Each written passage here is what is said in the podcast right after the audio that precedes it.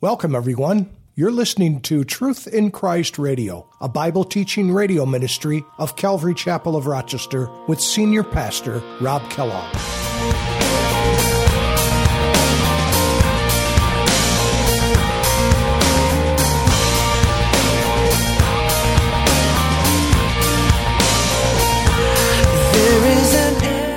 Who taught Balak to put a stumbling block before the children of Israel to eat things sacrificed to idols and to commit sexual immorality. Thus you also have those who hold the doctrine of the Nicolaitans, which thing I hate. And so there's two of these different doctrines that the Lord hates. And we ought to hate as well because it's, it's very prevalent. These things that we're reading now are very prevalent in the church, in the world right now. And we're going to look at those things in a few moments can I ever say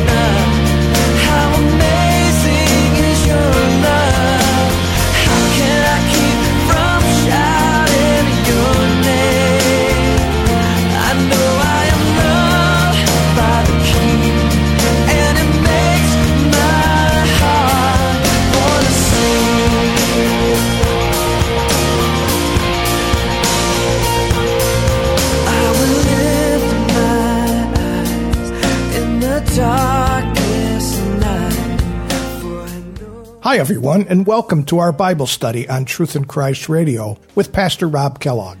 The Christians of Pergamos were like the Christians of Corinth, as Paul wrote to them in 1 Corinthians 5, verses 1 through 9. They were too tolerant and accepting of false doctrines and immoral living, and Jesus had to rebuke them. Satan couldn't accomplish much by persecution because many did hold fast to their faith. So Satan tried to accomplish his goals by using deception. The strategy was first violence, then alliance. Now let's join Pastor Rob with today's lesson. Satan dwells. You know, this word Antipas, some believe that Antipas may have been the pastor of this church, and it's very possible. We know that he was martyred. And, uh, and as the pastor of that church, he certainly wouldn't want to cave in and certainly wouldn't be willing to cave in to all of the negative uh, horrible things that were going on there in the temples. It was pagan idolatry, and of course, uh, the the Word of God has a lot to say with that. That's one of the reasons why the children of Israel got into so much trouble early in the in the Old Testament and throughout their um, tenure in the desert and even beyond, as they were in the in the land of Israel. Tertullian, who was one of the early church fathers, he had this to say. He says, "The blood of the martyrs." Is the seed of the church. And Antipas was not willing to cave in to the demands of Rome. And so, as a result of that, it cost him his life. And I'm sure that if Tertullian could do it again, he would do the same thing. Because right now he's in the presence of the Lord, and um, what could be greater than that? You know, the man has the ability to put this body to death, but then what happens afterward? Man, man can't. Uh, all man can do is kill the body. And that's why you see people like um, Martin Luther and you see ple- people uh, like um, uh, Polycarp, who in their lives they were burned at the stake. And they were willing to go through it because they know that it would just be a short time of pain, but then an eternity. And see, we often forget about eternity. We only think about the here and now. And so it's always important for us to think of that. It's been said that a wise Christian knows which battles are worth fighting and a faithful Christian will do so. You know, we have to know what our battles are. Where are we willing to compromise, or, or maybe compromise is not the best word, but uh, in, in our life, what areas are we willing to give a little bit of room to, and what areas in our life are we absolutely unwilling to give into? And, and that's uh, and that's really important. You know, what's really important to you? What's really important to you? What are you willing to fight for? Are you willing to fight for the truth? Are you willing to stand up to the gods of today, the gods of abortion and the gods of homosexuality and immorality, the gods of sexual perversion and lust and greed and pride? Are you willing to stand up for truth and righteousness? And certainly, we're not talking about guns and ammo. Because, again, Jesus said uh, in, uh, through the Apostle Paul in 2 Corinthians chapter 10, verse 4, it says, For the weapons of our warfare, they're not carnal but mighty in God for pulling down strongholds, casting down arguments and every high thing that exalts itself against the knowledge of God, bringing every thought into captivity to the obedience of Christ, and being put and being ready to punish all disobedience when your obedience is fulfilled. You know, are you ready? Are you ready? Are you prepared? Because if you're not, you can get ready. And how do you get ready? You, you get into the Word of God. You give your heart to Christ. You, you worship the Lord. And you grow in Him. And that's how you get ready. There's really no easy way around it. Are you willing? Are you willing to fight for the truth? And again, in Zechariah 4, verse 6, one of my favorite verses, says, Not by might nor by power, but by my spirit, says the Lord. We cannot accomplish anything uh, as a church in physical means alone. Um, most of what we do is spiritual. The, the words that we speak are spiritual. It's a spiritual book, but it does have its witness in the physical because we see the results of a life that's given over to Christ. We see peace, we see love, we see joy, we see peace, uh, compassion. We see all of these things. And I love what Jeremiah said, you know, because this church was being persecuted just like the other churches. And you and I in this country, we haven't faced persecution in, in a great way yet. But I love what Jeremiah said, or what the Lord said to Jeremiah actually. He said to him, and this is right before the Babylonians came in to bring captive the, the Judah and Benjamin and Jerusalem. He said this in Jeremiah 12, verse 5. God speaking to Jeremiah, says, If you have run with the footmen, and they have wearied you, then how can you contend with horses? Because Nebuchadnezzar and his armies had horses, they had chariots, they had a lot of armament. And God is saying to Jeremiah, If you have run with the footmen, and they have wearied you, then how can you contend with horses? And if in a land of peace in which you trusted they wearied you, then how will you do in the floodplain of Jordan? The idea is that when things are going really well, you know, we ought to be sharing and when it's really easy to do so. But you know, what's going to happen when things start heating up and things get more difficult and maybe persecution starts to kick in? What are we going to do then? And the only way that we're going to know is if we start doing those things now. If we really start walking uh, with the Lord now and to a deeper extent even and, and loving on Him and, and getting out there and sharing the truth, telling people about Jesus. People right now in this country and in the world right now, they are scared. They really are scared. And many Christians who are, are scared too. And, and some of them whose, whose foundation isn't really strong because they're not reading, they're not in fellowship, they're, they're, they're scared. They're scared. And it's, it's, it's good for us to come along and encourage them because they need to be encouraged. They need to be encouraged. And what greater way to do that than getting into the Word of God? Because that's the only thing that I know that brings any peace to my heart is to be in the Word of God. Verse 13 again at the end there, notice he says, You did not deny my faith, even in the days in which Antipas was a faithful martyr who was killed among you. So we know that this man was local at that time. He was killed among them. And notice what Jesus says where Satan dwells. Where Satan dwells. One thing that we have to understand about Satan and demons and his fallen angels is they are not omniscient. When we think of omniscience, we think of God. God is, he's omniscient and he's omnipresent. Omnipresence is something, actually, that's the word I should have used was omnipresent because God can be in all places at once, but it's not true for Satan or for his demons. Satan can only be in one place at one time. Even though he's a spirit, he can only be in one place at one time, unlike the Holy Spirit, who can be in all places at once. And that's something that we have to understand about these beings that we're talking about the difference between God and Satan. Satan is a created being. Uh, we read that in Ezekiel 28 and Isaiah 14. But notice in verse 14, let's read the uh, verse 14 and 15. But notice here comes the rebuke. He says, But I have a few things against you because you have there at the church those who hold the doctrine of Balaam, who taught Balak to put a stumbling block before the children of Israel to eat things sacrificed to idols and to commit sexual immorality. Thus you also have those who hold the doctrine of the Nicolaitans, which thing I hate. And so there's two of these different doctrines that the Lord hates. And we ought to hate as well because it's, it's very prevalent. These things that we're reading now are very prevalent in the church in the world right now. And we're going to look at those things in a few moments. But the danger with this church was what was happening from within, not so much what was going on from without coming in on the church. You know, it's been said that if Satan cannot beat the church, he's more than happy to join it and infiltrate it from within. And we see that all over the world. We see it in our newspapers every single day. And that's why we need to pray for church leaders and pastors. Keep them in prayer because they are the, they, they just have a bigger bullseye on them. Christian, you have a bullseye on you as well because you name the name of Christ and you are one of His, if you are one of His. But make sure you're one of His because if you do, does that mean that everything's going to be roses? No. It's not. In fact, in some instances, things are going to get more difficult for you because now you're going to be really aware of a battle that you never were aware of before.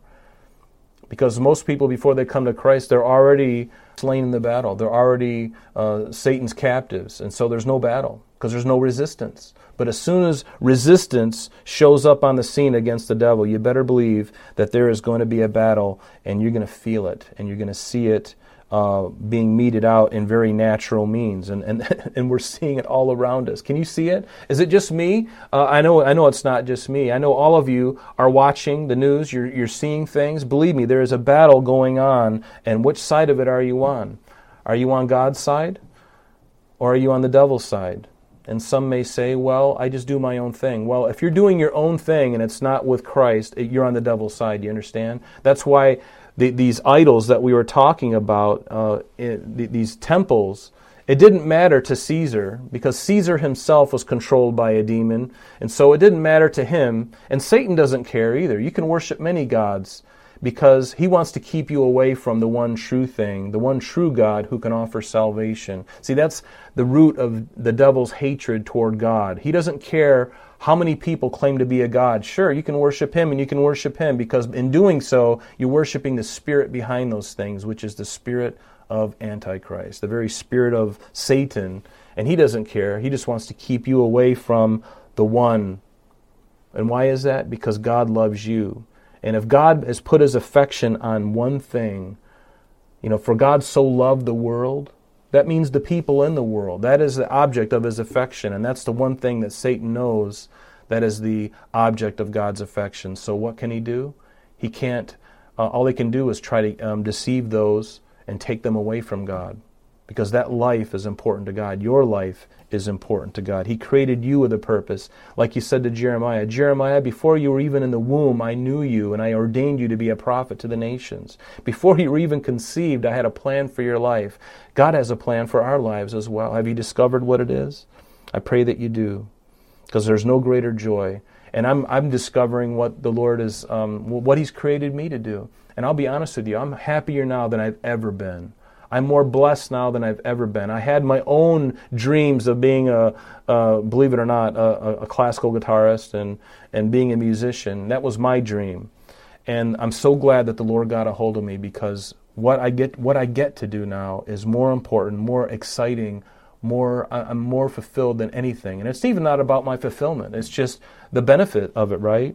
When a heart that loves Christ, and, and you know the same, you know what I'm talking about but Satan will infiltrate the church with individuals who have an outward show of piety, but deep down they are perverts and led by uh, perversion, and they seduce others to do so. And that's what these, the doctrine of Balaam and the doctrine of the Nicolaitans, that's really what it's all about. And see, these doctrines, they were hurting the church uh, they were hurting the church. And just a little bit of this, or even a whole lot of this stuff in the church, is very harmful. Notice what it says to me in 1 Corinthians as Paul was addressing the Corinthian church in the first century. He says, and, and, and he's responding to an issue that was going on in the church at the time. There was a, there was a young man in the church who was having an, an affair with his father's wife.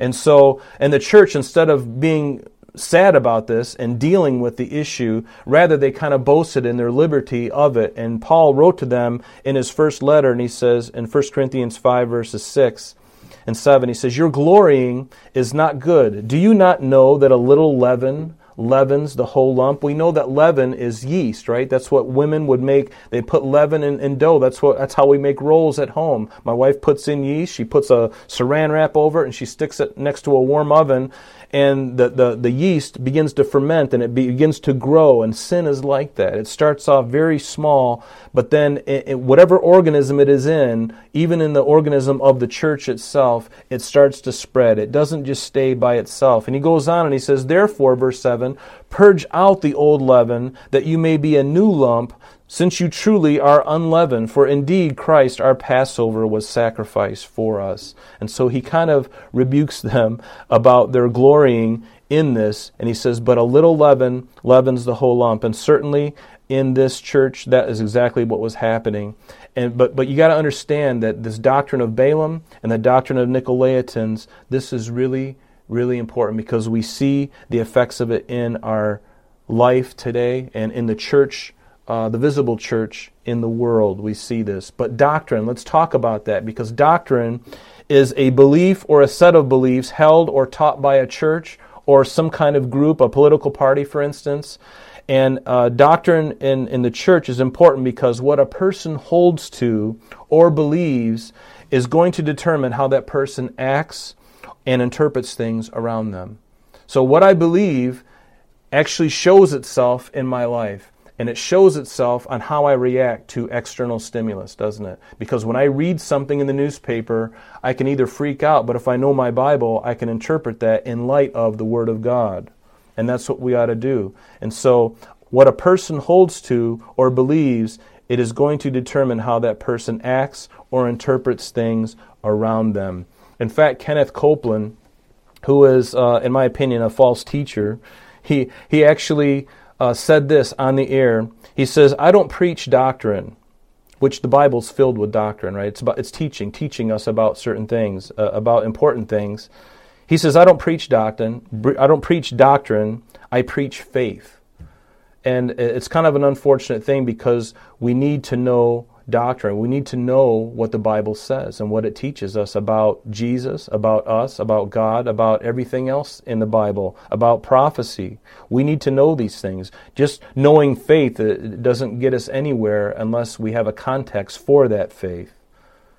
In 2 Peter chapter 2 verses 18 and 19, Peter, the apostle Peter, spoke about the deceptions of false teachers at the time in the first century, and also it's speaking to us today. Notice what he says For when they speak great swelling words of emptiness, they allure through the lusts of the flesh, through lewdness, the ones who have actually escaped from those who live in error.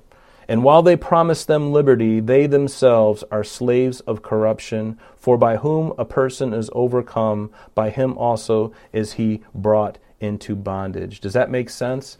By who a person is overcome, by him also he is brought into bondage. And that's exactly what happened with this early church. And we'll look at more specifically what this doctrine of Balaam is and the doctrine of Nicolaitans in just a few moments. But let's just consider for a moment uh, what we are dealing with even in the, in the church today or, or even in the last 50 years. You know, there were people who believed in the, in the doctrine of Jim Jones. You remember Jim Jones, he was the leader of the People's Temple cult in Jonestown, Guyana in 1978. You remember what he did based on his teaching, based on what he was teaching, his doctrine. What happened? All those people died from poison Kool Aid that they drank together. And they did that based on what they believed because they were believing a man rather than believing the Word of God. This deceiver, this Jim Jones, was the one who led them into this. And they became uh, they were overcome by him, weren't they? As it says in 2 Peter, by whom a person is overcome, by him also he is brought into bondage. They were brought into bondage by this man's ideas, by his doctrine. And what about in 1993? Remember, 79 people who believed in the doctrine of David Koresh. Remember him from the Branch Davidians. All those people, 79 of them died in a fiery inferno, remember, on their compound in Plano, Texas. They believed in David they believed in his understanding of the scriptures and, and, and how he twisted them. And, and they were so aberrant, they, they were comical, and yet they believed it. And, unfortunately, these people, unfortunately, they died as a result of what they believed in. So doctrine is important, wouldn't you agree? Or what about in March 26? This is the last one. In 1997, there was a, a cult called the Heaven's Gate. And 39 people committed suicide as they waited for the comet Hale Bopp to come through so that they might be taken to mothership. It, it, I mean, it's almost laughable to think of it, but this is what people believe. If they don't believe in Jesus Christ, they will believe in anything. And the devil is a master at deception. And he will use a man who has a lot of charisma. He'll use a man who has some semblance of religion. He'll, he'll, he'll use a man who has some piety and some you know, whatever, and he uses personality and interject his own deception. And then people, and they mix in some truth and a little bit of deception, mix in some truth, and pretty soon you got this recipe for a cult, and the people are hooked in it now. And they'll do anything because they believe it. So doctrine is really, really important. When we think about the doctrine of the rapture, why is that so important to us? Because if I don't believe in the imminency of the rapture, meaning that it could happen at any time, if I don't believe that, then what will happen to me as a person is I will get lazy and I'll no longer share the gospel with people. I'll get lazy and I'll pretend like I've got plenty of time. I, I won't do anything. I'll just kind of rest on my laurels and, and go up in the mountains somewhere and enjoy a, a you know peace and quiet uh, away from the world, totally being ineffective for the kingdom of God. But if is that if, if that's if that's what I believe, then that will affect what, what I do. But if I do believe in the imminency of the rapture of the church, what does that do? It, it, it, it, encourages me to share the truth. It encourages me to get the gospel message out, which we all are to do. Because remember, we are not guaranteed tomorrow. Today is the day of salvation. Today is the day. We're not guaranteed tomorrow. Uh, recently, just a few days ago, a friend of mine from college, his name was Dimitri Diatchenko, and he was in the guitar department at Stetson University. And me and a, a brother uh, in the Lord, his name was Joe Shields, and I, we used to hang out together uh, quite often. And uh, Dimitri uh, was one of these guys who who just very talented. He went on to Hollywood and became a um, uh, an actor. Uh, uh he was a rising star, really. He was in movies with uh, Demi Moore and with uh, Harrison Ford and Indiana Jones movies. He was in a lot of different things, and a very talented musician. And, and, we just found out that he just passed away. He was he had a heart attack or something like that, very sudden kind of thing and, uh, and I remember talking to Dimitri uh, right after I had given my heart to Christ in my senior year of college at Stetson University. I remember talking to him, and at the time he kind of scoffed at it, but I'm hoping that maybe uh, sometime uh, that he gave his heart to Christ, because what an awful loss of a life of a very talented, very talented man, and how he could have been such a great tool in the hand of the Lord. And so I'll certainly miss him, but uh, it, it was just such a horrible thing to hear. But what does the Bible say? What does the Bible say about doctrine? Let me just give you a couple of verses here. In Titus chapter 1 verse 9. Doctrine is important. So when we talk about this doctrine of Balaam and the doctrine of Nicolaitans, which we're, we're going to be getting into here some week now. in Titus chapter 1 verse 9, what does Titus say? Or what does Paul say to Titus? I'm sorry. He says, Hold fast the faithful word as, as has been taught, that you may be able by sound doctrine to exhort and convict those who contradict.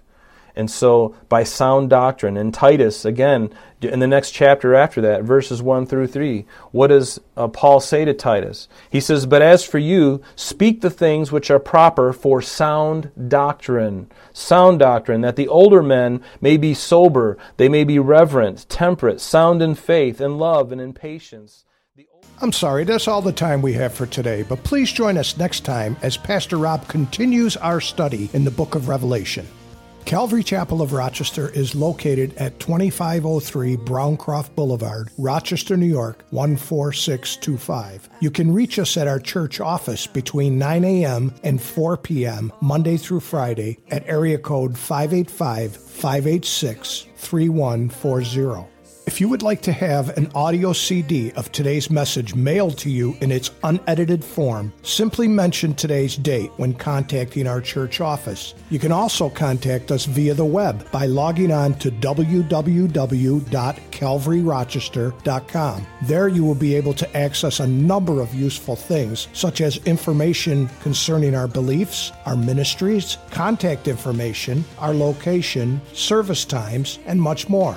You can also download or listen to the radio and sanctuary messages free of charge from the teachings link at the top of the page. To listen to Calvary Chapel of Rochester sanctuary messages or Truth in Christ radio on your mobile device, just subscribe to both through Google Play and Apple Podcast. You may also join us on Sundays and Thursdays through live streaming of our services and Bible studies. Just click on the online services link. We're so glad that you could join us today. And if there is any way that we can bless you in your walk with Jesus Christ, please don't hesitate to call our church office. Remember, Jesus said, I am the way, the truth, and the life. And for this cause I have come into the world, that I should bear witness unto the truth. Everyone who is of the truth hears my voice. May God bless you in abundance today as you walk with Him. And until next time, this has been Truth in Christ.